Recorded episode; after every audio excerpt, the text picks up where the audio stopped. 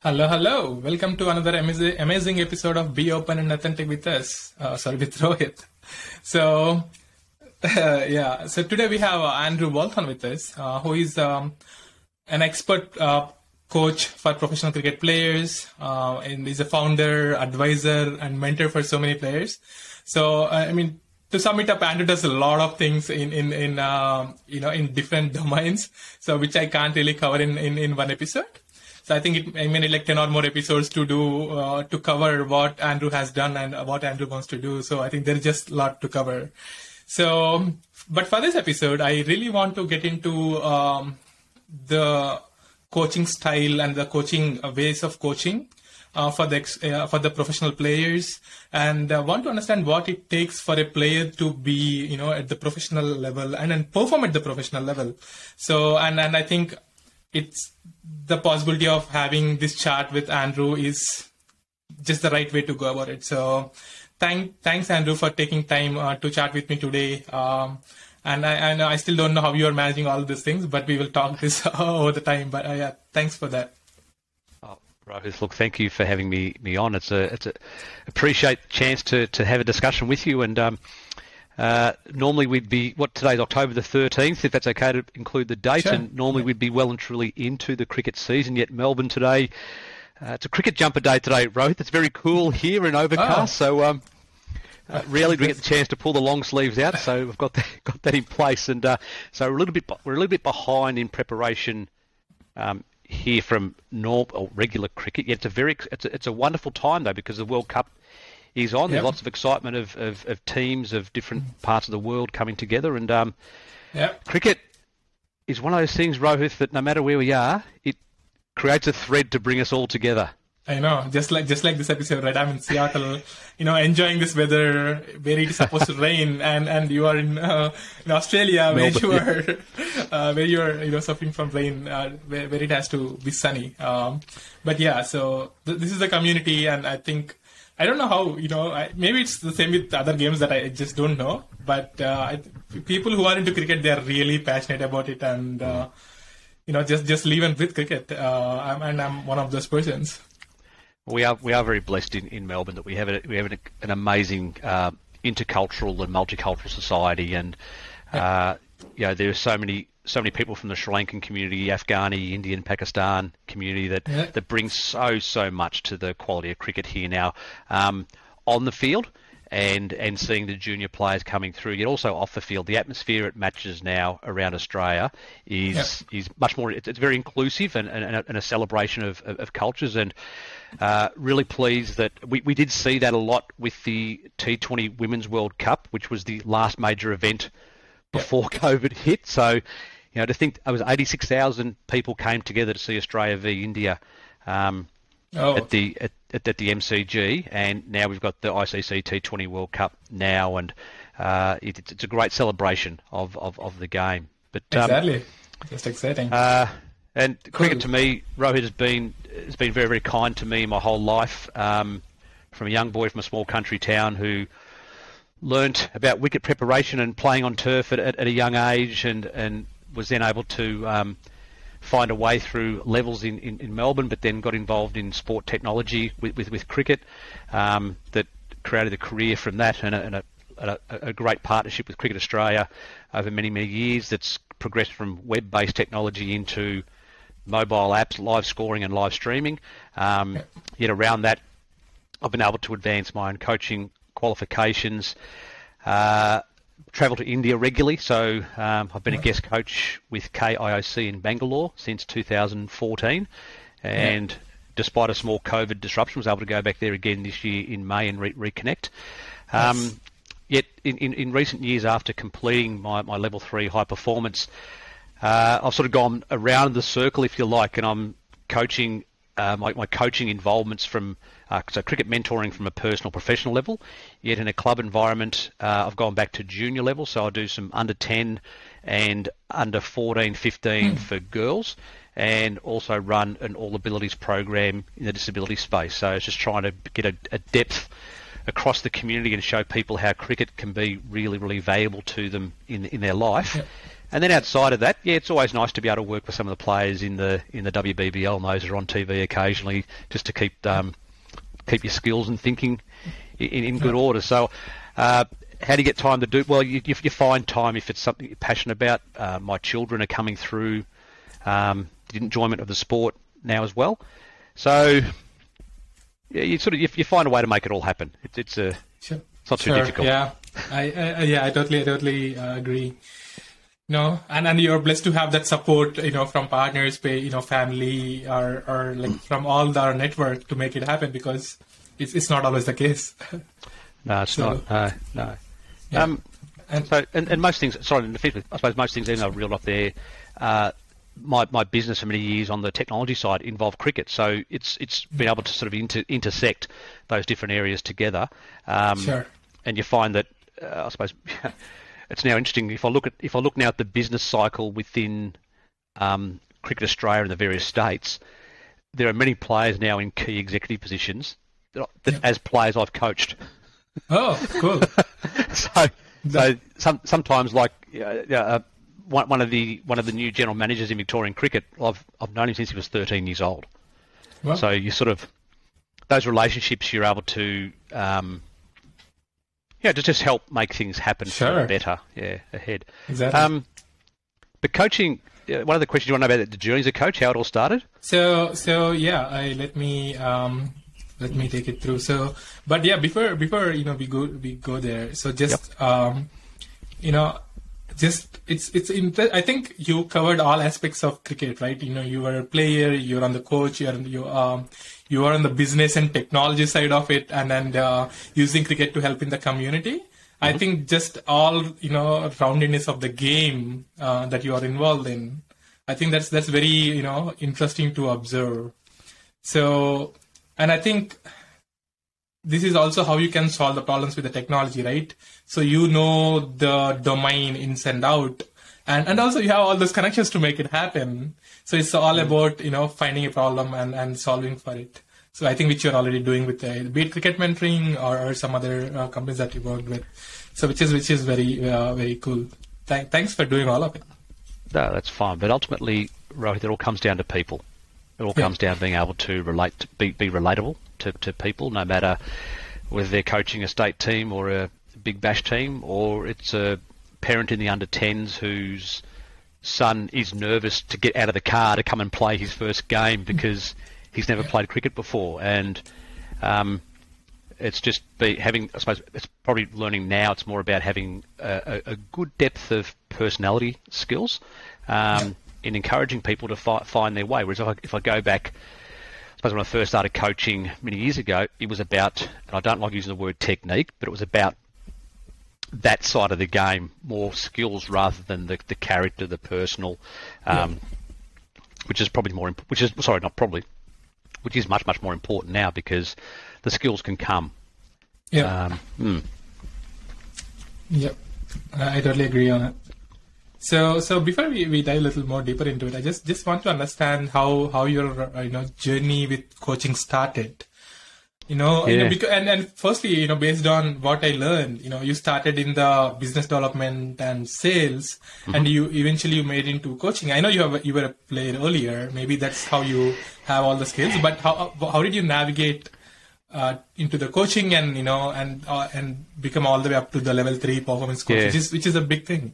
Yes, my coaching journey sort of started uh, last last century with a suburban club called South Yarra Cricket Club. And for those watchers, Rohith, who are fans of cricket journalism, uh, Gideon Haigh, the esteemed international cricket writer, that's his club, South Yarra Cricket Club. Um, So in 1993, uh, they were looking for. I'd already been, I've been playing there for a few years and had been playing reasonably well as, as a bat, um, and they wanted to just mm, just do things a little bit differently. So they approached me to be coach of, of the club, and for the for the princely sum of two thousand dollars, Rohith, um, I agreed to take take that on. But um, when you're the coach of a suburban club, and that was four teams on turf. Uh, yes, you are the coach of the club, but you're also the head of selectors. Uh, you have to roll the wickets for practice. You roll the wickets for the match. Um, You make little afternoon teas there on game day. So actually, the time for coaching is actually relatively minimal when you break it down. Um, yeah, through that experience, we were able to do a few things a little bit differently, and had some success as, as, as, a group in that in that time, and uh, towards the end of uh, I suppose uh, the late '90s. Um, I sort of had decided well, I wouldn't mind testing myself further. And, and next to uh, on the ground next to us at South Yarra, uh, Prahran Club used to play their thirds and fourth grade, and. I was approached by Prahran to consider coming across there and being involved with their junior development program. Um, I hadn't been involved with Premier Grade cricket before, uh, so I went to Prahran for, for, for two years. And, and true story, the, uh, the, the first my, my first meeting at Prahran was pre-season, and um, at at Toorak Park, and I walked uh, through the door next to a fellow. His name's David, and David said, "Hi, I'm David. I'm from Perth, uh, Wanneroo. Just got to just got to Melbourne. Um, was trying to find his way through cricket. Uh, that was David Hussey, and and and just through that interaction, we were we were the new kids on the block, so to speak. I was I was only playing lower grades. He was playing in the higher grades. But um, as happens in cricket, when you're new in an environment, you tend to sort of gravitate towards each other and you know, down the path, we're still, you know, still still friends to this day and have the occasional communication at, at times. But um, nice. then, so running the junior program there, then went to Richmond for a few years. Um, I, I, went to Richmond for three years uh, and was still playing and captaining, but coaching with their junior group, and that was to sort of prepare the players who'd come out of what was called Dowling Shield into that sort of next level through. And um, Richmond was Richmond back then was a fairly strong club with a number of players already in the Victorian sort of framework, and for me it was a great learning environment to to go. Um, and then from there, I had the chance to start coaching Premier Grade club level. So I coached uh, Hawthorn, Monash, Fitzroy, Doncaster, uh, Prahran, and then Melbourne Cricket Club. So over my 12, 12 years in, in grade cricket, um, yes. and was able to work with players at, at, at all levels of, of all types. And I sort of look back now and reflect on some of the scorecards. Um, I remember in my first year at Hawthorn Monash, as it was then, we made we made the finals against uh, Dandenong, a local team here, and the opening attack for Dandenong was Peter Siddle, Darren Pattinson, and James Pattinson. Yes. Um, so, so, that was a pretty sort of handy team. We didn't win the game, but it was a great experience for the boys. Yet over the years, uh, then moving into the experience through Prahran and Melbourne, um, had had the good fortune to work with many players at a very high level. Um, mm. Prahran for me was a masterclass. I couldn't believe that I was the coach of the club, yet here I am learning from Chris Rogers, Dave Hussey, Dimitri Mascarenhas, Bryce McGain, who'd all played international cricket, and um, here I am throwing balls to them and, and, and catching balls and that. But I've, it was it was a masterclass in learning things, and then after that with uh, Melbourne, the MCC, where you walk into Melbourne Cricket Club and uh, their expectation of players who come into that environment is you are going to play for Australia. Yeah. And there's uh, an, an, example there. So this is not long ago, but uh, you know, I, my years there were so Will Pucovski was still a junior player then. Will was, Will hadn't I think Will had only played six first grade games. He was still under 19. Uh, Sammy Harper was coming through the ranks. Um, yet we had a young player then called Fergus O'Neill, who I think was 14 then. Oh. And he made his debut for Victoria last week uh, in their pace bowling quartet. And Fergus was always uh, a, a talent. This is where it's interesting because when he first came to the club, he was a very young. Um, his his body hadn't developed quite yet. He was very good with the bat, and then he, in his second year, he was playing lower grades. I said to the captain, "He actually bowls like these little medium paces, all right. Let's just see where, where he goes." And I had no idea he'd become a new ball bowler and a fast bowler as he grew up. But um, they're the sort of that's just a snapshot of some of the you know the really exciting sort of experiences that you can have. Yeah. Um, and then also there's there's tough times as well, Rohit, where you're working in a club environment and a player who may be in the first grade, sorry, sorry, first class um, level, mm-hmm. and they they're sort of they're coming on the way back, and you sort of you know sort of having to navigate those waters as well. Um, and then the story which we'll touch on later on is, you know, I was, I was very very fortunate, um, 13, 14, well, 13, 14 years ago, and spending a couple of years with Glenn Maxwell when he was finding his way as a young man at the age of 18, and um, and he's nice. he, he's had an excellent career. But from all those experiences, and then you throw in the throw into that the chance to go to India and be a specialist coach at KOC in Bangalore, um, to do work now with cricket mentoring for five years, to be able to um, coach teams in the disability, visually impaired, oral ability space. It's incredibly rewarding. Um, incredibly Yeah. rewarding. Hmm. I'm sure. I'm sure because you know, and and the interesting part is you coached at all levels, um, and at all the clubs, and probably you have seen it all from you know where players uh, just come off you know as as the kids, and you know now they are representing you know all the countries are you know playing big leagues like Devdutt Padikkal where you coach Mm, him yep. in the in the KYC and you know helping Maxwell, some other you know people who are representing um, the international cricket, which which is very interesting, right? Because it's also you know it's it's like something that you put your heart into and that materializes very quickly and it has a bigger impact. So I'm sure I'm sure that is such a such a rewarding experience, right? Yeah. and and Yep, and, and and just just want to understand, like you know, among all these experiences that you had, you know, be it uh, with Maxwell or you know some Indian cricketers or or David Hussey or um, or any any professional cricketer, just just want to understand what is your you know best or the you know some what is your best experience as, as a um, coach or or something that you are really happy with. Um, there's many that come to mind, but probably a few that stand out. Uh, the, the the Melbourne Renegades uh, defeated the Stars in the BBL a few years ago, and to see on that to see in that match players like Sebastian Gotch, Sam Harper, Chris Tremaine, Glenn Maxwell sort of all, all come together with their various teams. Yet after the match, um, the Renegades players all came back on the ground, and uh, I've got a photo. Uh, so Chris Tremaine is, is a good friend, and I got a photo of Chris holding my two sons um, at the end of the match, which was uh, quite quite pleasing because Chris was a player who, you know, really wasn't regarded as being a T20 um, player as such. Yet he found he had an incredible ability to adapt to any situation, um, and that was pleasing for for him uh, to see Glenn Maxwell and Dev Devdutt Padikkal batting together for RCB. Oh, yeah, uh, one, yeah. one night late on TV, and seeing them together was was quite uh, quite quite remarkable.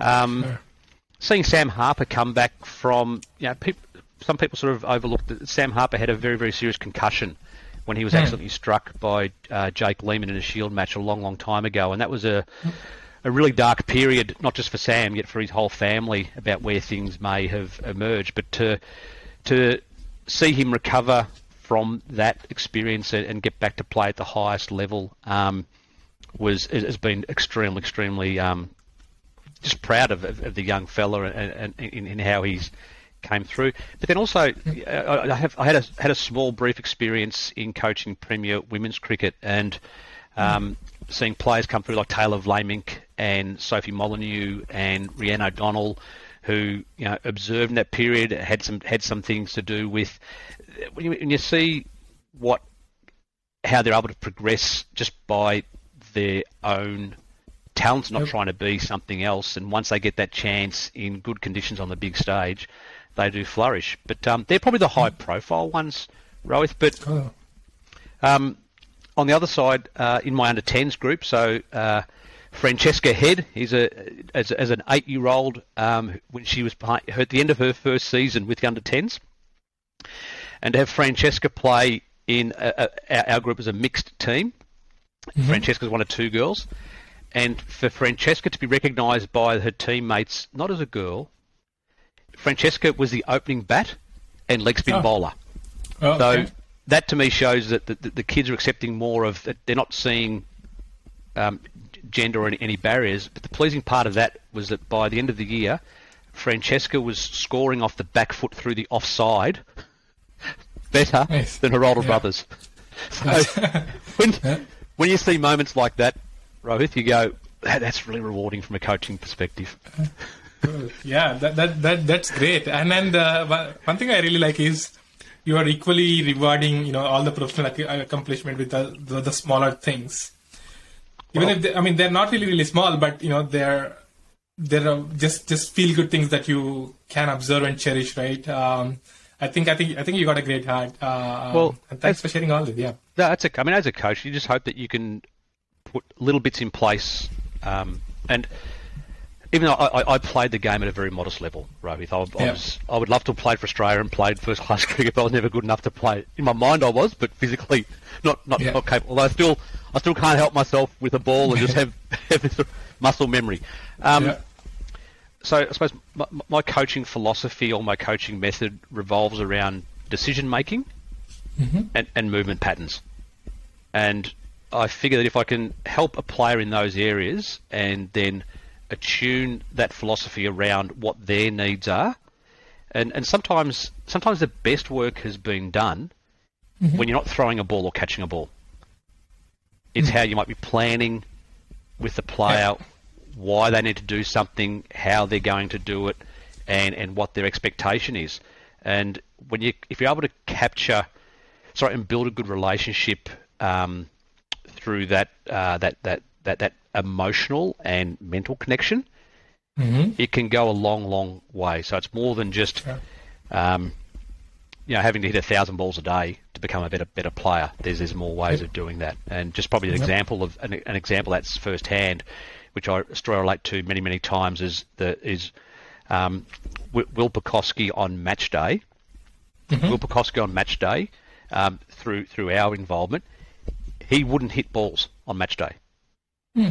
He he would be there for the warm up. He'd watch the other players hitting up. He'd he'd observe. He'd he'd be participate. He'd catch balls. Throw up. Yet his whole he would believe that once he walked in the door on game day, his preparation was he was right.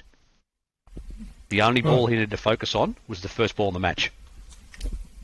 Interesting. Whereas other players might need to hit. So I'll give an example there. In my time, at, I spent some time at Middlesex, and Eoin Morgan used to like a certain routine with tennis balls and then cricket balls on game day, just to have his his hand, the, the, the bat plane and the hand position going well, and that's fine. Everyone's everyone's different. Yet, um, Yep. and that was a way to connect with him because he liked to be able to go, go aside and Andy, I want to do these drills. Fine, let's do these drills, and then then you'll go join the group. Um, Whereas other players like to be around and have that you know that, that noisy sort of pump up type type situation. Yeah. But as a coach, though, Rose, it's understanding what works well for the player to ultimately perform in, Yeah. in, in a space that they're happy with. Agree. Uh, and and uh, so, you know, this this is the interesting part, right? You know, what works well for a player, and then getting used to their way of playing is is, is I think incredibly challenging. Um, because, for example, uh, at least some of the coaches have seen, if you go and you know ask for you know coaching help, even if it's a spin bowling or, or pace bowling. So they, you know, normally they don't always understand how you are performing or like what's your technique of bowling. It's more like, hey, you know, do these drills. You know, you know, this is the technique that you should follow, and this is how you good, you know, you good, you can get all the turn, or you know, this is how you get the right this moment, Yeah. right? But but it, it I mean maybe it's great, you know, maybe it's it's the basics, you know, getting basics right, which is great. But not everyone can follow the basics or has to follow the basics because um, you know we have seen different players who can play, you know, may not doesn't always play the standard way, but who, Right. who can whack the balls of the park with an ease, right? So so like what what, what what's your take on it or what's your approach on Yeah. this one? Yeah, I think um, it's it's it's being as a coach, it's being accepting that players have different ways where they can learn to improve. And yes, if you're in the if you're in the pathway in the representative space, you'll have a structured program of work that players need to do. I, I get that. Um, yet more often than not, the players make a greater level of improvement when they're in an environment where they can be playful and experiment and be friendly. And we, we've now got some celebrated examples in players like Lasith Malinga, Jasprit Bumrah, Mahendra Dhoni, that so much of their formative years was not in a structured cricket environment. It was Yeah. playing with a tennis ball or playing with a taped tennis ball or playing corridor cricket or playing something where they're able to adapt. The, at the end of the day, they have shown, proven that when they're in the when their body's fully developed and they're in that space, they can do what needs to be done. They can Yep. hone the ball into a space on a target. They can make contact with the ball that can go anywhere uh, around the ground. I mean, Glenn Maxwell, uh, I can assure, as as a 17 year old, 18 year old, he was practicing like he wasn't coming to practice and taking up other players' time in reverse sweeping and fr- he would do that in his own time. Hmm. So generally, he would be one of the first people. So most most practice sessions at Strands Reserve Fitzroy, if when I was coach, if I was there at quarter past four and practice started at quarter past five, he was already there before me Yeah. and he he would be sometimes I'd see him there. He'd be practicing his method of hitting a ball different angles just by standing at the crease with his bat and a ball. And then if someone else came along to throw balls, he was he was happy happy as. Yet it's it's the players who are who are doing the work that's needed in a fun, playful space outside of the structured practice Mhm. areas. Um, that's that's where I suppose I find that the, the you know the improvement really comes from because um, that yeah you, you've got to have that that sort of balance because Yeah. not not every coach every coach we, we could line up ten different coaches here um, and we'd all have a different aspect on what how something or what could be done Yeah. and we're possibly all right yet Yep. yet I could guarantee that half of the coaches would be reflecting on what they've done Yeah. whereas the other half may have the empathy to understand what the player needs. Yeah. Which is which is very important, right?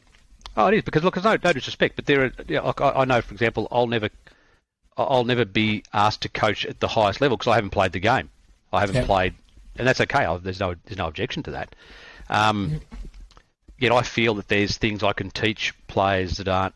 You know, I'm not going to try and replicate how to make 100 MCGs. I've got no idea how that would. I haven't had that first-hand experience. Um, but some players don't necessarily need to know from a, a, a technical perspective how to do it. They just Yeah. need to know ways to, to concentrate, to stay calm within themselves, um, to manage. I mean, one of the best lessons I ever heard, sorry, one of the best lessons I ever received on um, on on batting under pressure um, was from Mike Hussey, who spoke about breathing. Hmm. He spoke about this in his case was that the six second gap you've got that, that every no matter what game you're playing, T20, white ball, Test cricket, at the end of every ball, there's at least six seconds. Okay. Six seconds that you've got to yourself. Unless unless Jadeja or someone else is bowling. Well, well- yeah, just kidding. But but you can you but you can control that. Sure, sure. Yeah, just just, just kidding. But yeah. It, yeah, and, and, and Mike spoke about you know you can you can do what you want. Look, you walk square leg, you can, but you've got as a bat as a batter, you've got six seconds minimum to take control of where you're at. And and his whole thing was more about well, in that six seconds, if I can get two good deep breaths in, my calm comes back. I control my Right. heart rate, and I stop trying to get ahead of the of, of the game. So, being able to sort of uh, just to finish on that, right, being able to sort of help players find what what does that, how does that look, what does it feel like, um, and having them remember, having them remember more about okay, if if that day, if that day, if that match, if that moment works well for you, what why is that? Like, how did you feel? What what did it smell like? What did it look like? Like what was what was going on? And um, that becomes as important than your, how high your elbow is or your your wrist position on the ball sometimes because that that comes naturally. That that's an outcome of, of Yeah. being in a good in a good space. Agreed. Um, totally agree. Right. Uh, like finding what works best for the players so that they can you know keep their calm or you know give their best, and letting them be. I think is is more important. Um, particularly when at the professional level, right? Because most people are, are already good at that level already for the most part. So now, you know, finding a way what works best for them can take their performance to the next level. Um, Well, well something on that which I think is, is a compliment to the, and I see this every year when I go to, in, in, is that the emphasis em- emphasis in the Indian, and this, I mean, Greg Chappell spoke years ago about how India will be a powerhouse because a typical, if I use Shivam Singh, so I've, only, I've, I've seen Shivam Singh at KIC since he was eight, eight years old. Mm-hmm. And he's now 16, 17, and he's becoming one of the best players in Karnataka as a state. Yet mm-hmm. Shivam, from the age of 10, sorry, from the age of 8, he was already playing under 14s. Yet from the age of 10, he's playing somewhere between 80 and 120 matches a year. Whoa. A year. Insane. And Shivam, he's so he hasn't played first class cricket yet, but in his in his mindset, for him, a good season as a top order bat, he has to have made between seven and 12 centuries wow. a season. So before he plays first class cricket, Shivam will have made 50, 60 hundreds in matches, in matches, and some some matches are lower level, but some matches are, you've still got to do do the work. Now, as a comparable, I've coached when I've coached Premier Grade cricket in Melbourne, and I've been given a talented 17 year old top order bat up and coming who has to bat in the top order, yet they've never made 100 Hmm. and they've only played maybe 15 games in a season, maybe maybe 20 games most. So, the, once so my point there is that I think what we can do better is when players have hit that sort of uh, let's say 13, 12, 13, 14 age bracket, and they're sort of crossing over between junior and senior. The more games they can play, the more matches they can play, the the better learning environment for them. They don't need another practice session in the nets to Yep. to fine tune something. They're better off doing it in, in, in a game. So as a as a coach, I'd I'd like to think that um, we can be better at organising that sort of environment than an, an indoor session because it's raining um, in a synthetic in a synthetic environment. Hmm. Agree. Uh, I mean, nothing nothing can beat the real real experience anyway, right? Not at all. Exactly. Cool. And and and when it comes to you know earlier we were talking about um, you know Eoin Morgan needs to hit balls, whereas some other players doesn't even you know have to hit balls. You know before the game, uh, and and even you know the pressure point in the games. You know where David Hussey is. Um, takes like you know uses the six sec- six sec- uh, sorry six seconds to you know mm-hmm. get reset before before Next the ball. ball, you know taking taking the control, which is taking control of the game, right? So which also you know I, I want to emphasize here on the mental aspect of the game, mm-hmm. which is equally or if not sometimes is more important than the you know technical skill set, right? So mm-hmm. as a coach, you know what what do you do to make sure you know, uh, to understand players' way of, you know, getting that calmness, or how do you train players to take that time or you know space for them, you know, in the games, and particularly in the pressure games, it's not easy where you get you know easily carried away by all the pressure. But yet, you know, most of the players like Maxwell or Dhoni, you know, they can just they're just like still cool headed and you know still does whatever they want to. So, what what is the role of coach in it, or as a coach, what you would do, or would advise to you know for for the younger players to follow? Um, firstly, as a, as a, firstly, there as, as a coach, you've you've you've got to find the time in what you're providing to spend with the player and understand them as a person, where they've come from, how they've arrived at the game. Um, and I'll give you an example there, Rohit. Like uh, being outside Melbourne Cricket Club, the the perception was that oh, Melbourne Cricket Club just get all the best private school players and they just walk in with a God given ability and expectation they're going to play for Australia. It would not be further from the truth. What I've learnt was that Melbourne Cricket Club have an extensive recruiting network, which I knew of. Yet most of their players, particularly ones who went on and became successful, they came from small country towns, or they came from far out suburbs, or they came from places that, that weren't generally um, looked upon as being a good player will, will, will come from here. Now, generally, that being the case, um, and I'm, a, I'm I come from a small country town, so which which I'm, I'm very proud of, and which is where I learnt all, all, all my cricket. And you've you can always find a thread of connection with someone somewhere, and it's it's important to be able to, with the player, be relatable outside of the sport. So that's having interest in where they're from, how their parents, how it all came together, um, why why they're interested in the game, what makes them happy, what's their situation, are they studying, working, um, in a relationship, what that relationship looks like, um, how does how do people get enjoyment around them, and and then where are they trying to then, then where are they trying? Are they just trying to be the best player they can in that environment, or because having lived through an experience where I suppose when I first started when I first started coaching at the higher level, the next step was shield matches. Well, then after that became one day cricket, then became T20 cricket, became franchise cricket, and we're now seeing players come through the system. Um, if I use not having coach, but if I use Chris Green as an example, well, here you go. Um, when I was at Fitzroy Doncaster years ago, Dirk Nannes was still playing, and in, in one in one year, in Dirk's second last year professional cricket, he played for eight different teams professionally in one in one year so that in, for T20 cricket. So he became a different type of cricketer.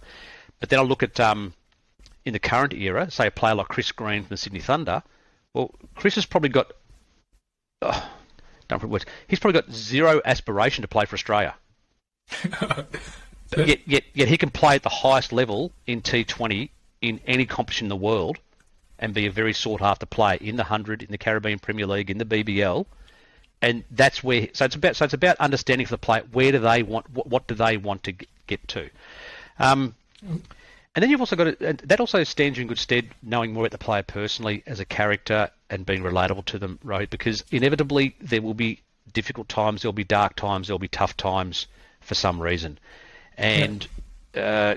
Uh, Chris Tremain uses a term like you know kick, kicking the cans around when you're upset, when you're sort of like not a happy, not in a happy space. Well, you've you've, you've also got to be able to um, find a space of comfort with the player. So it's not just a coach player relationship, it's a person to person relationship. So to do that, yeah, you have to find time to you know, go for a coffee or have a drink of water or walk a lap of the park or um, you might get up at 6.30 in the morning and spend half an hour together on the rowing machine or stretching or whatever, whatever it may be.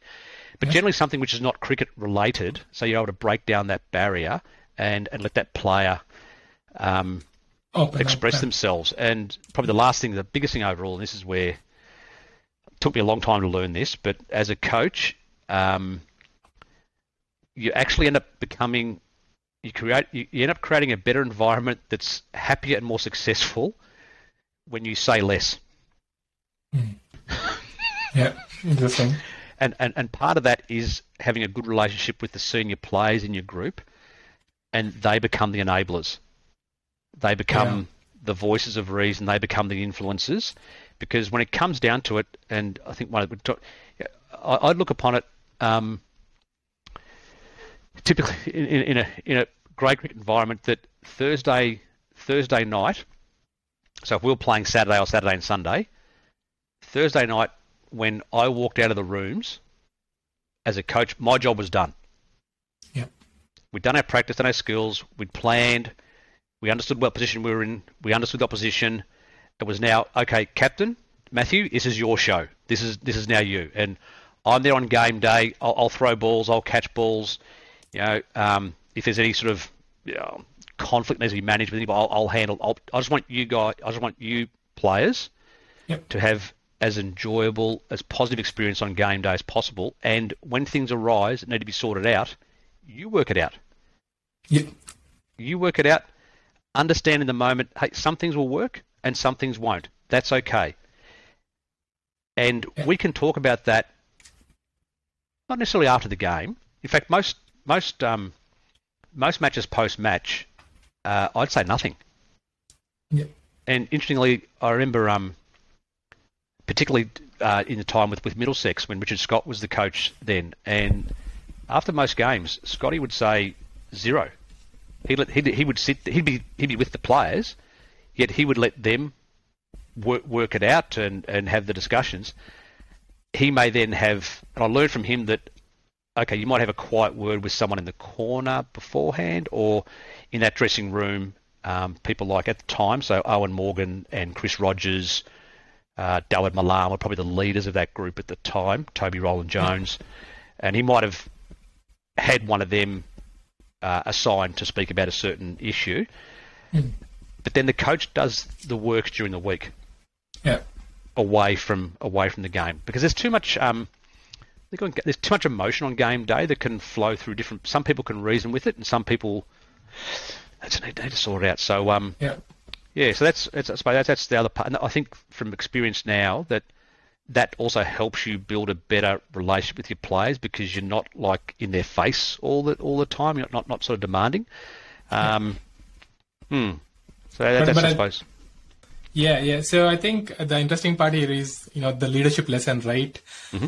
You don't you don't have to say much when you no. create the atmosphere to say less, right? It's more about you know doing all the work and letting people, you know, or letting players or anyone, you know, figure out and and be the enablers. Yeah. Which means that your job as a coach or as a leader is done, right? You do all the work, uh, you know, behind and, and let them take the lead and lead, uh, you know, or the charge, which is, yeah. which is, um, which is very good. And, and also I like this, uh, you know, having that personal relationship with player. Mm-hmm. So which is, know, in fact, even, you know, important at the, you know, business or the, you know, company level, mm-hmm. which most people doesn't do, um, at least, at least in my field. Uh, I, um, because it's more about you know just getting the work done than you know developing the relation um, and then you know maintaining it for longer. Um, but yeah, I think th- that is something to take away, uh, not not just for coaching, but but at all levels. Yeah. So you know, since we you know spoke about you know understanding the player to help them nurture or uh, to help them maintain the mental um, mm-hmm. calmness that they mm-hmm. need. Mm-hmm. But as a player, you know, uh, what are the things that I can do, uh, you know, to have that level of calmness or to have that level of mindset, uh, you know, needed for a professional player? You know, let's say I walk to you, you know, I don't have any, um, you know, we don't have any, you know, background yet, but I just, you know, maybe I'm just reaching out to you for a quick session, you know, yeah. I'm playing in a different tournament, yep. but I, and I'm trying to understand, you know, what it takes. So what, yep. what would you say to players yeah. like me? Yeah, well, I think you've got to have an understanding of what, what is the what is the point of difference, or what is the value that you can bring into a team structure.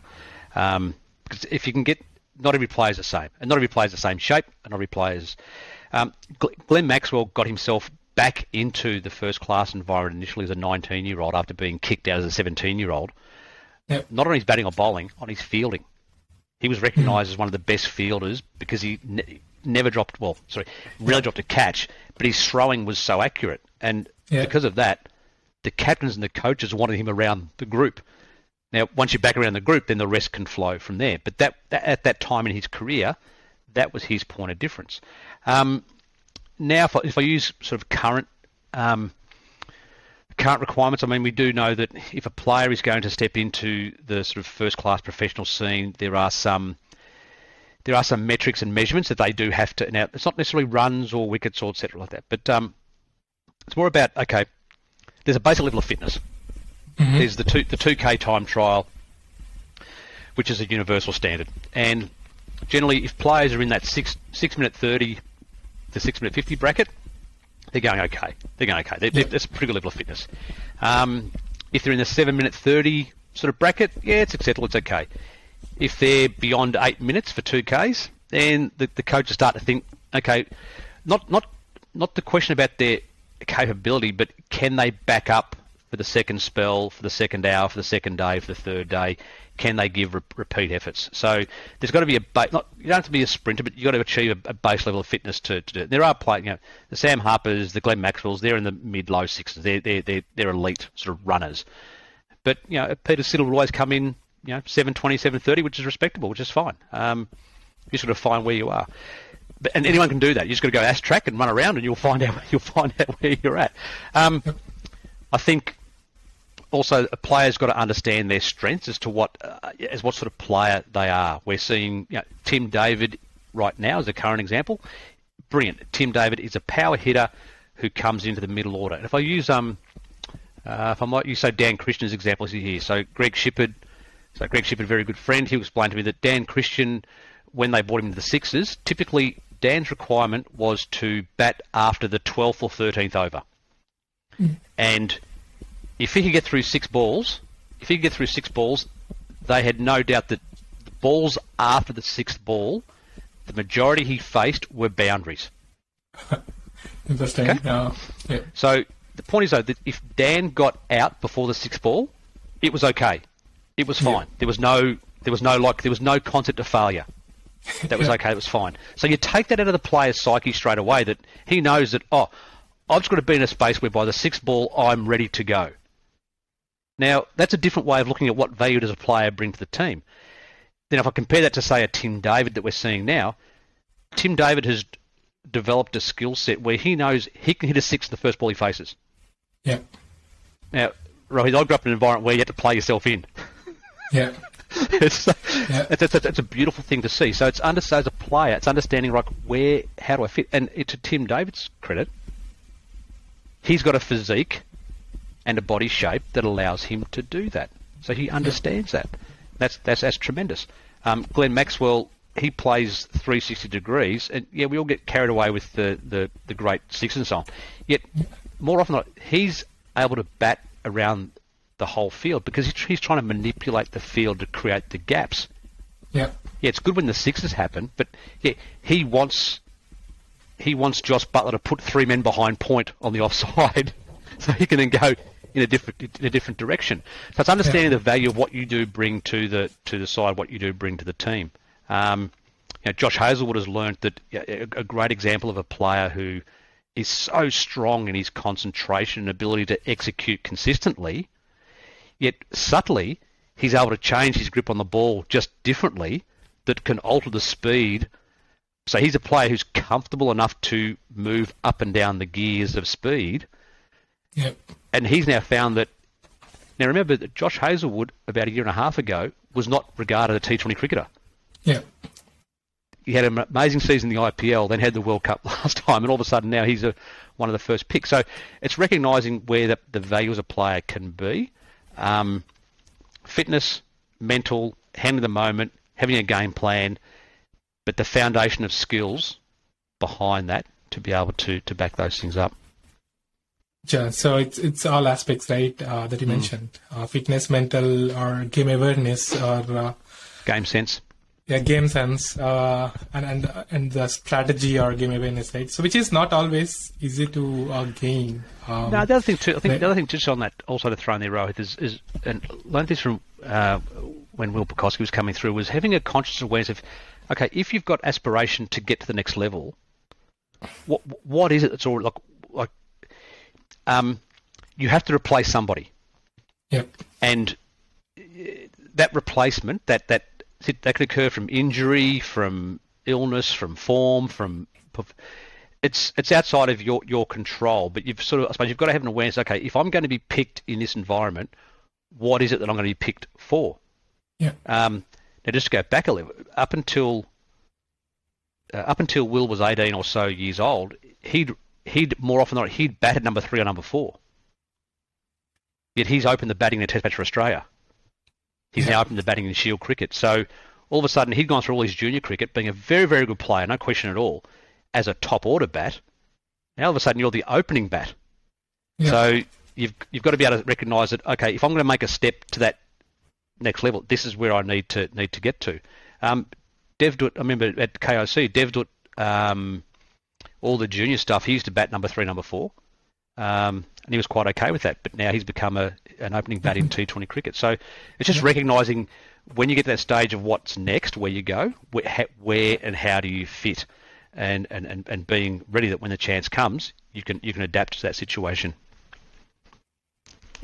yeah, makes sense. So I think having having a sense of what or where you can be and, and being ready for it is is uh, is probably very important. Um, And you know somehow you know whenever you say these sort of examples, I'm also trying to correlate you know or just naturally correlating how it works in the real world as well.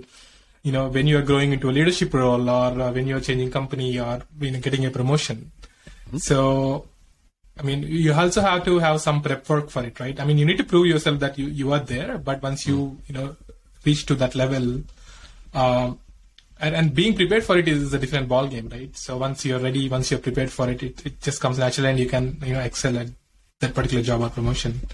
Um, which is, uh, very interesting. And, and as, you know, I'm always, I think from the episode with Adam, I'm always, uh, you know i- interested to see how the examples from cricket or any sport uh, can be applied into real time so these two are not different things it's Yeah. just that we are um, looking things you know at these things differently but every much you know everything is pretty much the same you know world will be a better place if all everyone you know thinks they're part of the team and contributing for the goodness of others uh, I mean, these are just random thoughts uh, that that comes to my mind whenever we talk about these examples because the applications of these examples can be at much broader level. Yeah. Right. Well, um, but but anyway, uh, you know, backing up a little bit here. Mm-hmm. So, and, and and as a player, right? Uh, you know, how how can one understand their strengths and, and weakness, and, and how should they go about it? Yeah. You know, because uh, uh, Mac, Maxwell, you know, their strengths are maybe hitting or hitting all around the park, but maybe you know they also have some weakness that they want to work on, or you know maybe batting for longer. So, how how do Yep. they approach, or how should they? How do you think they should approach? You know, from the coach standpoint. Very, very good. Excellent question, Rohit, and I'll give you some practical example there. Players of the modern era have one of the best tools possible available to them to give them some information. Yep. Phone, they can use video, they can use for images, and they can uh, either use AI tools to measure how they look, and they can compare themselves against other players. Yeah. That's wonderful. I'm all for that. However, however, and this is what I've seen the success in players. It's then those players who are prepared to pick up one of these. And once they pick up a pen, they then pick up a book. And they'll keep a journal. Mm. And they'll keep a diary. And they'll write things down. And what they'll do is they'll create, they'll create a, they'll hardwire a link from what they've seen, observed, or thought about. They'll let it sit inside their mind, and then they'll create this connection between their mind, their thinking, and their reflecting in a book. And they'll write down what it may be, and that's that's where they understand that. Okay, when I'm going well, when I'm going well, these things are happening.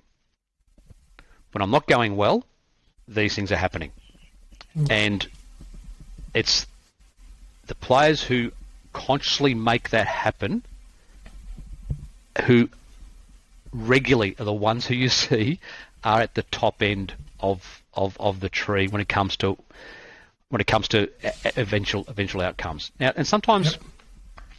and it's also, I know we we, we do use the term strengths and, and weaknesses or what you're good at or what needs to improve. You can frame it any possible way. Yep. It's it's really understanding generally what are those moments to reflect upon Yep. to ensure that something we're not that good at becomes better. Um, a classic example there. Um, so good friend, so Chris Rogers. Um, it was after he'd played in the Ashes against England in England, and he, he came over for dinner one night, and I said, "Mate, just just explain what what was your role predominantly in the team, and where did you get yourself to?" And you know, he was at the peak of his career then. He said basically said, "My role batting the team, my role was to be there at lunch like any good opening batter." Yet my role was to be there at lunch and take care of Stuart Broad after lunch because Stuart Broad was found to be at his most dangerous in his second or third spell. Mm. And you may be in a good position at lunchtime, but Stuart Broad could destroy things after that. So that was so from a tactical game plan perspective, that was Yeah. he, that was his role as clear as. So not how many runs, but you got to be there to take on Stuart Broad. The second part was around um, understanding he had he had condensed his thinking around his batting to two things: I'm either playing the ball or I'm not. Didn't matter what foot went where or how it looked, or didn't matter where the ball if he hit the ball where. His view was I'm either playing it or I'm not, and and because he was able to bring himself down to that simplistic method of applying at the highest level he could be in Test cricket, he found that that worked for him. Sure. And everyone's different. And and, Yeah. and Chris Rogers would be an example of a player that he had a method of playing the ball that you probably wouldn't teach a lot of people from the way he looked. Yet if you broke it down, if you break the footage down, and I've gone through the experience at, at the academy in Brisbane where we've, we've looked at players like Steve Smith and Simon Katich against Brian Lara and Kevin Pietersen, and they all look different. But if you break it down to when they're making contact with the ball, they're pretty much all the same. They're in an active position. Their head, their hands are all where they need to be. How they get there is different. Yep. That's okay. But the method also has to be what the pl- what the player finds works work, works well for them, um, and that's that's and that can be built out of understanding. Well, okay, if rather than my weakness is um, I keep nicking the ball behind because I'm chasing the white ball. Well, okay, maybe it needs to be something as simple as are you playing it or are you not? Yep. And that's okay. Um, Yeah. yeah. Cool. Yeah. So I think uh, you know just maybe tracking down, you know, maybe using a journal or whatever works, but tracking down, you know, Use the journal. highs and lows. Yeah. Yep, yeah. Use a journal. Is, is yep. yep. Um, Yeah, use a journal. Understand what works well. Understand why things haven't worked well. Because sometimes it's also Rohit, you've got to understand that there's, there's conditions outside of your control. Yep. And and some days, some days you'll face a bowler and hey, it'll just be too good. It'll be an in swinging knee roll, um, 135k, and well done. Move on. Yeah. Cool. Um, so, and I know, you know, you've seen many players at all levels, mm-hmm. right? And and I think at at certain level, you know, as we were saying earlier, technique might be the same or the skill set might be at the same level, mm-hmm. but yet some people or some players, you know, easily make it to the international level, or some people who think, you know, whose technique, you know, is even little lesser compared to some other people. Even those people make it to the certain, you know, or the international level, but some others, you know, may not make it. So, you know, just just want to understand, you know, what are the common things that you observed in, you know, people who, you know, made it to the international level, or you know, and the others who didn't make it. And and Yeah. you know, because uh, you know, in my opinion, it's all about certain patterns, right? You know, we only have you know few patterns that we see over and over. If you're in the if you're in the field for a long time, right? You know those patterns. You can probably say, you know, most players can make it or cannot make it. You know, not to may, may not be super accurate, but you get a sense of what it takes for you know, or whether they'll be successful or not. Um, so just just want to understand uh, your, your take on it. Yeah. Um, the player being prepared to do a volume of work by themselves in their own environment with, with someone else they trust or, or other other players, other people. So doing things away from the, the group overall in, in their own time. Um, a good point there raised in the field. And I always look for the players who, when they're in the field, they're watching and learning from others. They're they're not being drawn into useless banter or just joking around in the field. They're actually watching. If someone out there's batting well, learn from that. Why is that? What? what where are they standing? Where are they? How are they approaching the bowler? Are they are they batting outside? Like, What what stance? What guard? Um, are they changing themselves every ball? But learn from what other players are doing in, in, in those conditions, and take that information back to use use for yourself. So, the the it's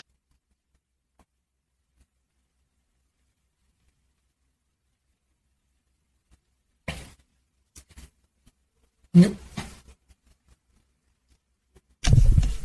So, oops.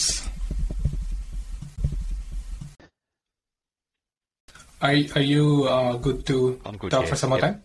Yeah, so it's the pl- so it's the players who are learning from what's going on around them, and it's also the players who, who are seeking the communication with other players after the game, outside the game, and if, if anything, a, a weakness sometimes is that uh, players become withdrawn amongst themselves, and it- connecting with players outside of your team is is one of the best learning experiences of, of all. So I can't um. I can't sort of express that enough. Um, the other part too, then, is if, if, if you've got the ability to play extra games, is putting yourself in an experience where you can learn something different.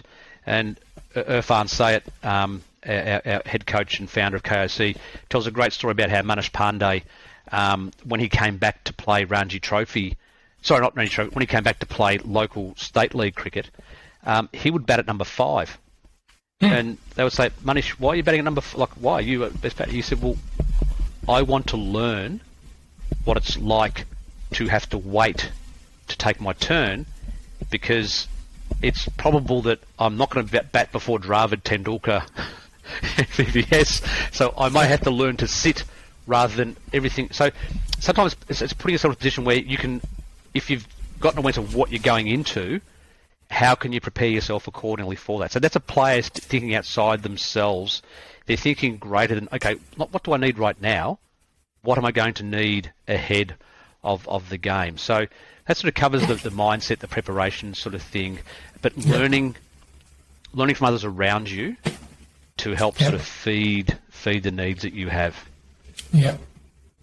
So uh, yeah, you know, just uh, going above and beyond, you know, certainty, and and just constantly immersing themselves in the game or putting in the scenarios or trying to understand and and get better is is the super important quality, mm. right? And the last thing also is this, there's there's so much available to players these days, whether it be meditation or yoga or mindfulness, that they can bring into their um, yep. practice as a person. And it, it, it may not be directly sport or cricket related, yet having those skills to draw upon, um, you know, when when emotions may step to a different level, is yeah. going to help their performance in the, in the end in, in some way, or it will help them on the other side will also help them cope better yep. if the performance hasn't gone so well, because they can then yep. rationally see through something or work through something, and not be drawn through on the oh, you know, the the, the woe is me um, yep. path. Yeah, yeah. So I think having that, you know, may not be spiritual level of talking here, but having that mindfulness is equally important, which they can attain through tools like yoga, meditation, or you know, they're maybe walking on the beach or whatever works best for mm. them, right? Ah, yeah. Walking barefoot. Yeah, walking barefoot on the beach. Walking yeah. barefoot. There is uh, uh, there is nothing. Uh, Uh, yeah. I, would, I would encourage all coaches at some stage, if you want to take take your team, take your players for a, a, walk around the oval, ask them before you walk, take you take your shoes off and go bare feet and connect yourself with the um, be grounded with it. It's a great feeling. It's a great great feeling. Totally agree totally agree. So, so, and, and that's want to, you know, understand based on your, you know, experience with Maxwell or, uh, you know, you may have seen many professional players, you know, going through their lows, right? You know, Kohli had gone through the process lately, uh, and, and I'm sure Maxwell has been there a couple of times, and, and you know, it is. I think every player goes through you know ups and downs, right? But but as a coach, just just curious to understand what is your role to support the player you know when they're going through lows and also want to understand like what players can do by themselves to make sure that they can you know come back up strong yeah that's a that's an excellent question rohit and that's, the, the answer i give there is that um, a, a coach can play part of that yet the, the player will build their confidence better and quicker if it's the players who buy into that as well. And, and, and a, a way of doing that is that if you spent the time building a relationship with the player away from the game, um, you should know something about them which is not cricket related that's okay to be shared amongst the amongst the group. So it's not, not, not personal, it's not, it's not private, but something which might be related to where they come from or who they've played with or what school or what, what music they like to listen to or what books they're reading or just something. And it's it's those moments when you sort of take it away from the game, and you might find that there'll be two players in a dressing room that may have no common connection at all. Yeah, That's yeah. highly possible. They might be both fans of reading Stephen King horror movie horror books, and they might go to the movies together and then form.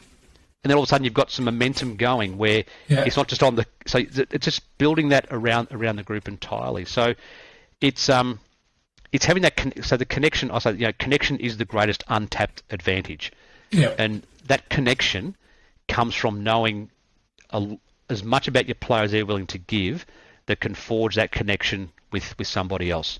Um, and confidence can come from many many areas. And all of a sudden, if that creates a, a, connection where the player starts to smile again or laugh or be happy, then that you've you sort of got over that hurdle.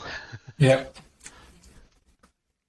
Agreed. Uh, so, but but in terms of the technical skill set, right? In a sense, I mean, it might it might you know make them feel better, but I think they if they need to come out of that bad knock or bad form, like what are the things? Yeah. Okay. Um, that they need to work um, on. Yeah. Yeah. Good question. Sorry to go back to that. So typically, uh, I would then I would then set up some form of, of, of time at the practice where you're able to practice, we're able to go through game sense, and you're able to build off the strength of a player. And I like to work in, um, I like to work in drills, Rohith, where it's sets of six, and you're setting a and you're setting a scenario, which and the scenarios can be can be various. Okay, um, and you as a coach, you've got the ability. You can have different balls. You can have different. You can have cones be different areas to hit the ball into.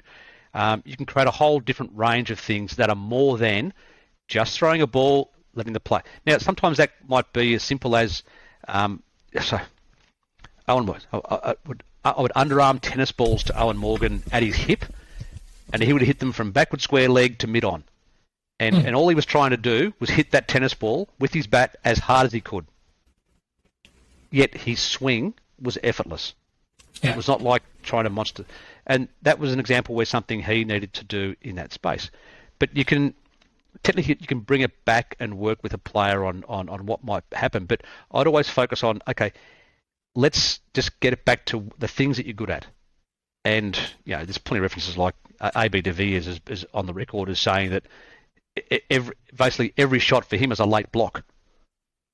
He plays that he plays that late block, and yeah. everything comes everything comes out of that that basic mindset. Every other shot comes out of it because he knows if he play the late block, his feet are balanced. He's waited mm. for the ball to come to him.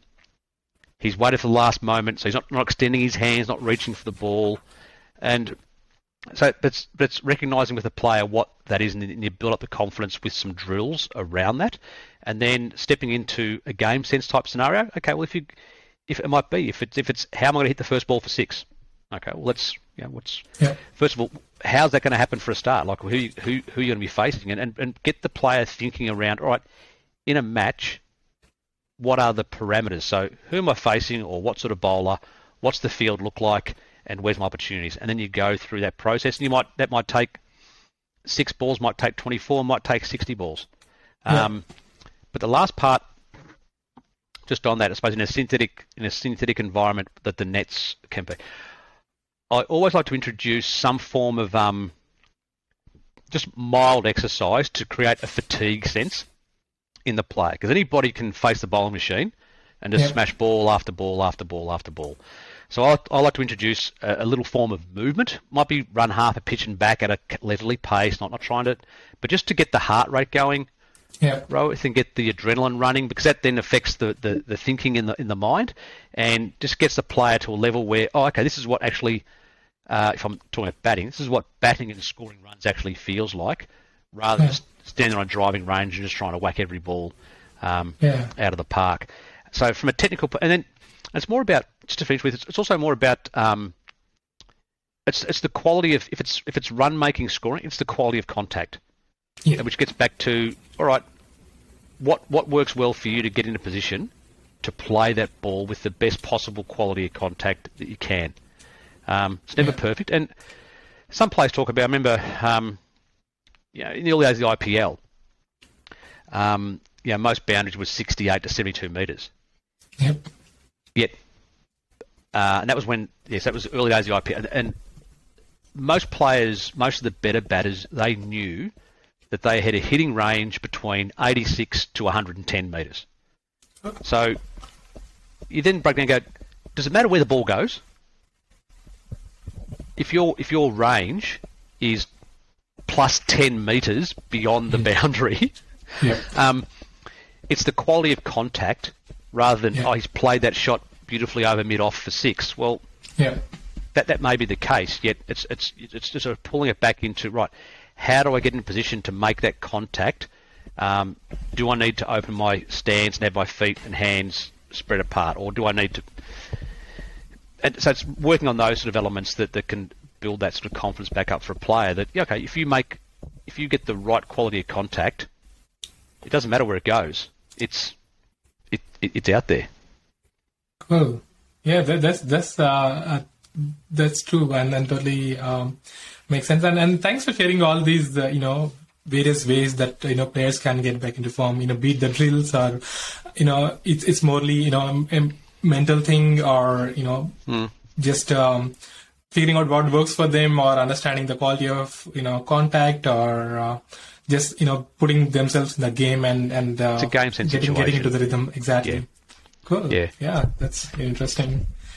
And I also want to, and and uh, you know, since you coached in Australia and India, Yes. where um, the attitude of players ranges varily, right? Because in Australia it's always chest up, you know, it's it's too competitive, um, and and uh, you know, it's it's it's a whole different vibe than you know Indian team or Indian side. I mean, I think although India team is lately getting to that stage, not that they have to, but I think you know now the vibe is a little different. You know, being going chest up, particularly since Kohli has taken uh, or the charge, or right. So, so what, as a coach, as a coach, right? Like, what is like? How do you go with it, and how do you make sure pe- people maintain that energy or you know competitiveness and you know the chest up attitude? Or, do, Yeah. or do you think does it have to be the case, or or like why Uh, just Well, some co- confidence. It's it's a beautiful thing because I love Virat Kohli's um, the way he he just pers- the perception of confidence and and his self determination, um, Yeah. and and over time to to watch him bring that into the team and see others feed off that. And yet, ironically, um, Rohith, it was Rishabh Pant who hit that boundary at the Gabba to bring ultimate success for India. Yet, Yeah. where was Virat Kohli then? yeah he wasn't there. He was away Yeah. back. He was away back in India. But that's Yeah. that. That was a great. That's a great example of, of the legacy and the, Yeah. the the platform, the base, the foundation of that group that Virat had put in place and instilled. That even though we all knew he was going back to India after the second test, I think it was, the players could pick that up and take take that with them. Um, Exactly. and Rishabh Pant, he's an expressive character, and you, you want to encourage that. Whereas others, you know, Pujara probably more with withdrawn, and that's totally fine. Takes all different all different types. Um, so the, the I suppose the advice there to the players is it's almost like it's almost like um, uh, an an actor or a performer where when the lights are on, you you you can become a superhero. You can become something else. You can become a different different character, and then when that stops, you can just be a different different person entirely. And I think um, uh, Ricky Ponting gave us some great insights during the IPL with the he do these two or three minute clips at the end of each IPL match, like the post match sort of debriefing, and you saw the players so unscripted, unscripted, unrehearsed, and and you saw you know a whole range of different um, methods he would apply to to ensure that everyone was recognised or, or rewarded in the group, whether they were the you know the absolute superstar or the next rookie player coming through. But when the show's done, you, you sort of come down to a level where you're you know you, can- you can reflect comfortably on, on, on what's happened. Yet, I suppose the day the cycle now is that you can't get too far ahead of yourself. Um, Yep. And and some players but to finish off with, yeah, some players, I suppose, do need that outward sort of competitiveness to exude confidence, whereas others are more sort of. You don't see Jasprit Bumrah being overly expressive, do you? I mean, he just just gets the job done, yeah um, and and that's that's that, that that suits his his method of of of doing things. Um, you know, I think Mitchell Starc sort of uh, quite, I think, wrongly used to get criticised for his lack of emotion, if if you like, but yeah that was him just trying to stay in the mate. It wasn't the, that's not the sort of player that that, that he, he needs to be. Um, but it's again, it's recognising, I suppose, again as a coach, being relatable to your players and and working it because some, sometimes, um, Rohith, sometimes a player, you know, privately, quietly, they might need a bit of a needle, you know, in, in the right way. You know, they might need a bit of a a bit of a stern, um, not not too complicated, but just a honest eye eye to eye, person to person conversation yeah to um, to get them back in the right sort of sort of mindset to think, you know, to get get to get them back into into that proper sort of mental state again. Um, Yeah. Whereas others, it's more of a a quiet cajoling or encouraging or just you know just just find a way to download or remove all the bad thoughts and just get back into a good thinking space. And, and sometimes that will come away from the game. So again, it's sort of like you, you don't do your work in the dressing room or the grandstand. Um, yeah Maybe you go for that walk on the beach. Yeah, exactly. Ba- so it's, it's a very, yeah, irrespective of the country, it's, it's more of a personal thing and personal approach to stay in the game for the most part, right? Mm. So, Mm. and and and then I know uh, I, I know we are you know running out of time. Um, couple of things um, that I want to talk about, right? So you know if you look at the non-professional cricketers, you know, like myself or like, you know, millions others across, you know, multiple countries and continents. You know, uh, even though we are not into the professional cricket or not in the league of, you know, getting anywhere professional, but uh, still take cricket, you know, very passionately and very seriously and, and, you know, goes fully into practice or, uh, you know, to play the local leagues and games, uh, which makes the cricket the beautiful game, right? So, Yeah. but again, you know, it, we try to improve, uh, but I think to the level that we are putting in, for the most part, since we don't have any structure around it, or since we don't have the resources or uh, you know anything around mentorship, so it doesn't always come off really well, despite you know you know great level of practice or great level of passion and interest in the game. So, what what is some advice uh, for for you know non-professional cricketers that you can give to get better at game and and uh, learn things over time? Yeah, sometimes sometimes a, a, a, an over, an overlooked area, yet an easy one, is if you reflect upon your cricket journey, and you might want to go back and speak to a junior coach, um, or somebody who you've had, might be a school teacher, um, or might be a, a community leader or an elder, um, that, that might not be necessarily connected to the game directly, yet they've got the ability to understand you as a, as a person, and they're a good, you know, a, a listener. Might be someone you come across, I suppose, so semi-professional. Um, uh, or non-professional, but it's an adult. Come across people in business that you can find as, Yep. a, as, a, as a mentor, someone that you might have connected with. And the other part too, I mean, Rohith, uh, available to us today, and this is you know really because of you know, technology, we we can connect with anybody. Yep. We can find there's the only the only thing stopping us from connecting with somebody who can help is ourselves. uh, Really, Yeah. o- overall. Um, Agree. I- although I would always encourage, though, I'm a voracious. You can see, a lot, I, I read a lot. I've got a lot of books behind me because, and Yeah. one of the reasons why I read a lot is because um, I didn't have the chance to do a lot of schooling as as a as a young fellow. So I look upon the chance to keep gaining knowledge through education through books, and books um, allows me to sort of highlight things and then write write things down and keep remembering them. Um, it also allows the allows the mind to to reset and get away from the screen because there there is um, for the modern player of any level um, sleep sleep is important sleep rest and recovery is very very important. I can I can assure for all our listeners uh, when I did my level three high performance uh, coaching course a few years ago of the 58 modules we did one of them was about sleeping if you could believe it. So this is to coach professional cricket. And and, and, and we went we went through with a sleep expert how that looks, what that needs to be, how to get there, and diet, um, light, shade, timing, all these sorts of things. And it was proven that you, you, take that knowledge back and you speak to the players who've done really well at any level. And one of the key aspects is how restful they have been rather than restless. And if they're check- if they're checking their phone at 12:30, 1 o'clock, 2 o'clock because Facebook's pinged or something's gone off, that's not creating a restful restful sort of Yeah. space. So um, that's that's you know you've got to be mindful of what what works well for any player of any any sort. However, mentors they're everywhere, and sometimes they're not the obvious ones. Yeah. Um, I'm I'm blessed that I regard most of my most of my more influential and meaningful mentors are women. Interesting. Nice. and I'm just blessed that I found a, a, a strong cohort of different people from different backgrounds, different nationalities, diff- yet they think differently. And we, we tend to, sur- the default position for a lot of sports people is just surround yourself with the backslappers, Yep. with the cheerleaders. Um, that's okay. That's fine.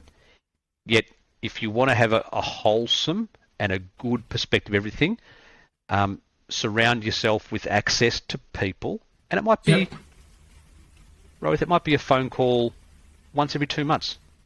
Yeah. It might be a coffee catch up once every six weeks. It doesn't need to be every single day because you have to allow time for things to, to work through. Yep. Um, yet anybody can surround themselves with, with mentors to help and that aren't directly related to the sport. Um, and Yep. yeah, that that's and also um, also make sure that you always listen to your mother. Exactly. Yep. Makes sense. So listen, listen to your mum. Remember, remember the things that your mother told you. yep. yep. Just be disciplined. You know, uh, eat well, sleep well. I think these, these are the I think Yeah. basic things that my, my mother Yeah, has look, been it is, it is telling me. basic. It is basic things. I mean, make sure when you Which eat, is, which are more very col- Yep. you have to have colour on your plate. Yep. Yeah. Uh, avoid processed foods. Avoid too much sugar. Balance water. Drink tea. Um, exercise. Walk. Yep. Listen. Listen to music. Read books. Sing. Dance. Yeah. And, Oh, and, oh. and on the pitch. it's all. It's all. all, all, all you'll, you'll find something that works for you. Agree, agree. Um, but, but, but yeah, many, many great points mentioned, you know, uh, talking to someone, you know, and in your circle, yeah, I'm sure like if you are in the cricketing circle, you will, you can always find people who can talk and people who can guide you and, and finding a mentor online or offline, you know, as you said, there are many tools out there, you know, if you want to reach out to probably, uh, even the professional cricketer, you can still do it. It's not about, may, they may not respond or some might even respond. So, fact, just just on that, Rose, just a little tip also for those listeners. Sometimes, if, if you're in an environment where if you're playing cricket, no matter what level, and there's someone who's part of the group who's the scorer, uh, and they're not, they're not a player, they're just a scorer, and sometimes scorers are a lifelong um, volunteer or a helper to the. Quite often, not, it's actually worth having a quiet conversation with the scorer, but because they see everything that goes on yeah. And, yeah, and and sometimes those conversations will bring out from that the scorer as the observer that they do see a lot more than numbers on Yeah. a page or on a screen. Um, so they're, they're they're often an overlooked source of knowledge because they're just the scorer. Yeah. Yet, quite often I've heard of players um, that have had really really powerful conversations from that person because the, the scorer at most times is not judgmental. They're just doing Yeah. their, they're just doing their, their their their job. So Yeah. yeah, when you're looking at that circle, it doesn't need to be the people that you're sitting around the dressing room with Yeah. having having a soft drink or, or a celebratory drink. It's maybe someone just removed a little bit from there. Yeah. Hmm. Interesting. I mean, just this.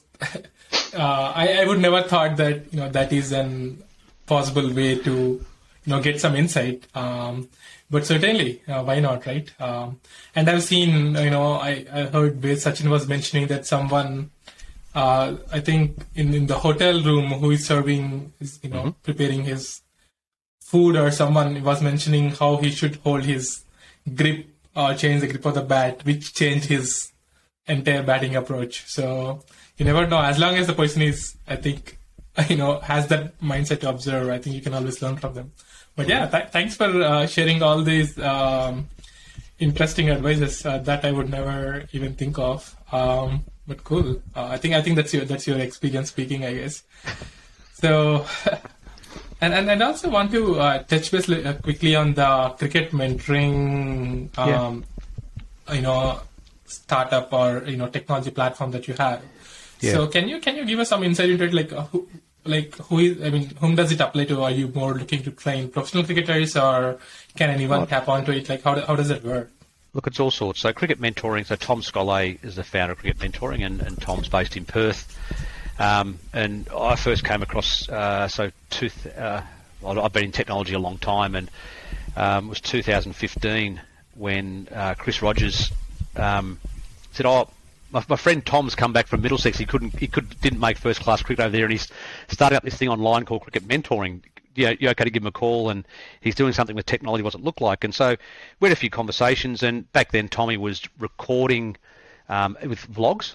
Um, what he was going through as a, as a cricketer who had not made it at first class level and had come back to Perth and was playing for uh, uh, Melville. Anyway, played for Perth, and um, we decided that okay, we, we want to try and create a platform where anybody can see not only what you're going through, but how you're coaching other players, and not just the technical side of things, but but coaching them on, on the mindset, um, the emotional skills, the mental skills, and how that sort of all comes together. And we're going to use uh, YouTube, well, initially YouTube, Facebook, Instagram um, as the platforms, and then it gradually built from there, where it, it continued on. Um, podcasts interviewing players, we wrote some e-books, developed some strategies, some white papers, and it's just continued to grow. And now we do tours over to KOC at our partners in Bangalore.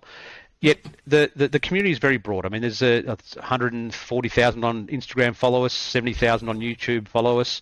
Um, yeah. 30,000 on Facebook. So it's a, and we, we do one-on-one coaching as well. So we do, yeah, so anybody can see the sort of work that we do online. But we also have a very strong community where um, people come together on, on, online and, and we will introduce, especially Shaun Marsh, um, as people got access to like that, Greg Shipperd. Yet what we're sort of starting to see now though, um, Rohith, is that players are starting to come through the cricket mentoring network and at the moment the best example is Teague Wyllie who made 100 last week for Western Australia. Well, Teague's been part of the cricket mentoring and been on the tour since he was 14 years old. Mm. And he's sort of not just lived that experience with cricket mentoring, helping him through the game, but he's also lived the experience of his development years being in social media, and he's he's okay. He's okay with it, so he's not really overwhelmed by what's now unfolding in front of him. Yeah. So, um, yeah, anybody can be just a casual observer and, and watch of what goes on. Um, anybody can join the, the, the community. Um, they can sign up for some of the professional sort of services we, we, we provide, and that's available. And most of our players, oh, it's, look, it's a real mixture. I mean, we've got players who are still on television, playing for various um, various teams or squads around the world, down to you know aspiring 12 year old, 13 year olds who've got talent. Um, our audience is probably evenly split between Australia, India, and the UK. Um, but uh, yeah, it's, it's also, also the other side of things too. In the community, uh, we're able to give players direct feedback on elements of the game, help them for their planning. So I also forgot. Um, more important, it's not just for players. It's also we get a lot of interaction with coaches, uh, with team managers, um, with other people who are connected to the game that yeah that don't actually play the game as as well, but they've got involvement in the game yep. to teach others, to educate others somehow proud of the brand. Um, uh, so Tom's in Perth, myself I'm in Melbourne, Blake Reed's now in Melbourne as well, and yeah, we like to think that we deliver we deliver a lot more than just coaching. Yes, we do yes. that, but there's a lot more to it to become a very, very good player if if you if you want to. And probably the last thing there, just pleasingly, is that in recent years we've seen a significant increase in in female players coming through. So we're doing um, a number of specific programs through the winter and through summer. And uh, I think now, not sure the exact percentage, but there are quite a few players in the Western Australia senior women's squad or high level junior squad that have come through cricket mentoring in some in some fashion. So nice. Um, yeah, and uh, just recently, just a, we just took a, a, tour of 20 players to Bangalore to KOC in September. So that will be ongoing. There'll always be one in April, which is around the IPL time of year, and always one in and one in September as well. So we want to give players the first-hand experience of what it's like to go into that environment and immerse themselves fully in cricket to a different level, but also play games on different surfaces um, with different nets. And, and, and be exposed firsthand to what a serious appetite is really like. In fact, one of the I heard the story yesterday. Uh, Michaela um, who was just on the recent tour as a 17 year old, came back and her first few games in Perth did super, super well, and she was elevated into the state team straight away. Oh. Whereas if, if Michaela, I'm not saying it wouldn't have happened, but the alternative was to stay back home and do a normal pre-season. Yep. Yet, yet Michaela went to uh, Bangalore and did an intensive 11 days of cricket, came back and yeah has, has had a really, really good start to the year. So um, Cricket. Yeah, cricket mentor. It's, it's yeah, it's an ongoing concern, and we're very proud of where it's where it, what's established there. Exactly, and that's that's really cool. And I think uh, you know um, that's using the power of technology to create much higher impact, right? Because if you're a coach and if you're coaching in person, let's say you can probably coach like about ten people, maybe hundred people at maximum. Yeah. But if you're using the technology and if you're talking to people around the world, I think the impact is much bigger and and I can totally see that. Uh, sorry, Kadia, but you know, in in US, you know, that can even be a bigger platform because cricket is evolving a lot. So I think maybe US is the next next uh, good destination um, since that is particularly in the early stages. Right, what, what has allowed me to do personally as a coach here based in Melbourne? So I have customers in, in Dubai, in the UAE. I have oh. some customers in Auckland and Christchurch who I, we, we've never met. Yeah. Yet, yet we have an online conversation because we're all okay online now as far as doing these sorts of conversations on, on camera, and they're able to provide me you know, information either visually or we're talking through plans or preparation. So I'm not teaching them anything um, like physically, technically with them, yet I'm able to add to them some areas to complement what they're already going through. Yep. And in essence, to sort of go back to our point before, I've become that sort of mentor that they've got access to, and some, not saying everything, some things might not work. That, that, that's Yeah. okay. Yet at least for them, they have sought something extra outside of their immediate circle of contact, and yeah, I mean, we can, we can these days we can do that. Exactly, uh, which is which is which is very very powerful. Got a very Um, talented left arm spinner from the UAE coming through, Rohith, that I hope um, in about three or four years, when he makes it, we'll be able to look back on the time we've had together online. Cool. Yeah, yeah. So so coming to Australia, or or you want? I mean, he'll be playing for a different country. Oh, different country. I don't. I, Ah. I can't see. I, I, I would not be um, the, the way that his at the moment, the way his career is going. Um, I would be encouraging him not to come to Australia. Gotcha. Cool. I would be encouraging him to stay in the OE, go to India, and then also emerging, pleasingly, is the quality of competition coming through the USA. Yeah. I mean, the standard It's- the standard of cricket now in the USA is is rapidly rapidly increasing for a whole range of reasons, and I think you'll find like um, just sort of separately. But when I was at Bangalore back in May this year, uh, there were uh, some of my friends there were involved in two of the teams in the USA competition minor leagues, and they were still recruiting players to want to go. And Yeah. I sat in on a couple of recruiting meetings with some where some names of Australian players, not not not profile Australian players, but but those who are in Sure. the sort of grade system and, and South Africa were being um, attuned. And if, if you were a you know, if you were a first grade player in those environments and you had a chance to go play internationally, as in Adams just although Adams Yeah. coming to the end of his career, that's fine. If you're a player at the start of your career, it's it's an opportunity to pursue, isn't it?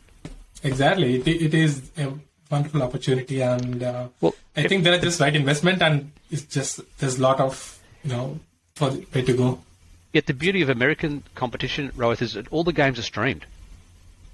Yeah. and and I can assure you that um, the, the Quetta Gladiators, the Lahore Qalandars, the Kolkata Knight Riders, the Mumbai, Indi- Yeah. they've all got talent scouts out there watching, looking for someone to come from somewhere because they might not put them in the IPL as such, but the, the Pakistan League, the Caribbean Premier League, they're looking for players Yep.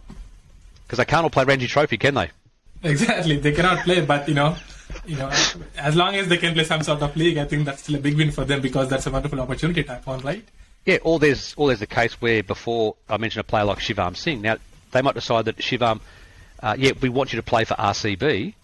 That's okay. Yet before you get there, maybe you go and play a few tournaments in other parts of the world, so you get used to what that tournament structure is. Is because, as we know, Yep. tournament structure is a very different beast. Yeah. Once you introduce travel and all the logistics around that, Yeah. so, um, you know, I think cricket. That's where cricket is very open to looking at where a market like the USA Yep. um, stands getting better. The games are streamed.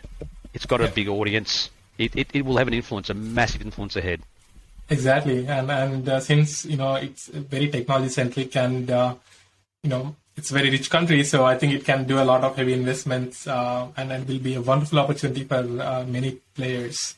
Yeah. And and yes, you know I think, uh, but it's interesting to know that uh, people are watching, you know, from you know KKR or like some other places to to scout for players. That that's good to know. Oh, they are. Well, it's it's these these franch these franchises that we all know that have come to because of IPL. They're, Yeah. they're going to become be- they'll be beyond that. It's going to be Yeah. it's going to continue to grow. There's no reason to think why they won't be as big as a Manchester United or a New England Patriots um, Mm. Yeah. or a Boston Red Sox when it comes down to it. That they'll be yeah, there'll be a domestic competition, but there'll also be other areas that feed into that that, that, that yeah that are important to, to the the ecosystem of the game. Definitely, um, I couldn't agree more. Cool. Um, I know, uh, you know, I really want to talk about all the technologies, you know, work that you have done in uh, in the sports and technology because that's a very interesting space for me. Because uh, that was my first startup as well, uh, starting some uh, a sort of you know uh, technology-based platform in India which didn't work um, apparently. And That's okay. I, I can talk all day about it. Uh, but but uh, you know that's that's one area that I'm really keen uh, on and would love to uh, talk to you on what all you have done and how it has been emerging, emerging and what are what are the opportunity areas. But I think I'll, I'll take it in a different episode since we're done Yeah. you know um, since that's a very long conversation. So uh, and I think I always end this with one question, Andrew. Um, Please. and um, so, what what are the you know? Can you help us teach something in two minutes that took very long time for you to learn? Yeah. Um, yeah. Uh, I suppose it comes back to just reflecting upon where, where you feel you can serve best for others. And, and for me, um, that was really making sure that I found a quiet space with a book and a pen. And I wrote wrote things down, reflected on things, and which meant that before I, sp- I spoke or gave guidance, I'd thought deeply about something, and I also feel right that that made me a better listener. Um, in my early days of coaching, it was far too much me telling people what to do and how to do it. Um, I think as coaches and mentors, we are better off just helping the player understand the situation and then stand back. Yeah. And I think I might have said it before, but and I, I get this um, emphasised by Greg Shipperd quite often, who's one of the most successful coaches in the Australian ecosystem, that sometimes the best work that you do is when you're doing no work. Yeah. And doing no work means that you've got to have that ability to step back, be silent, and be confident that what you've done around you is is in a good environment to, to work. So just to and that comes just to cap off a, a pen, piece of paper, a quiet space, um, and just just yeah, just let it let it come from there. Plan. Yeah. Cool. Um, and I think that's a that's a wonderful wonderful leadership lesson as well. Um, and thanks for sharing it. That is uh, very valuable and insightful. Um, again, um, th- thank thank you very much, Andrew. You know, I would love to speak for some more time, um, but uh, I think we also have, have some sort of limitations and other works to do. Uh, Yes. And it, and it has been such a great and very insightful conversation. And thanks for being open to share all this information. And, uh, you know, thanks for your willingness to educate others, you know, via, via this podcast. Uh, I think, you know, I'd love to do more episodes and would love to more, do more talking and learn from you and help others learn from you uh, through this uh, podcast. Uh, th- thank you very much, Andrew. Uh, right, thank you, and thank you for your listeners, and, and appreciate those who've taken the time to, to be here, and, and you for making the effort to put this on. So you know, it's important that you know, you're you're doing your extra bit for the for the community, the ecosystem, and, and very grateful for that. Thank you. Cool. Yeah. Thank, thanks for that. Um, yeah, I think it's, it's the least that I can do since I've taken so much from the game, and, and this is what I'm passionate about. Uh, but yeah, exciting to be you know involved and, and uh, surrounded my you know surrounding myself with uh, very passionate people. Cool. Thanks for that. Cool. Um, th- thanks again, Andrew. Uh, talk to you soon. Thank you, Rohith. Yeah.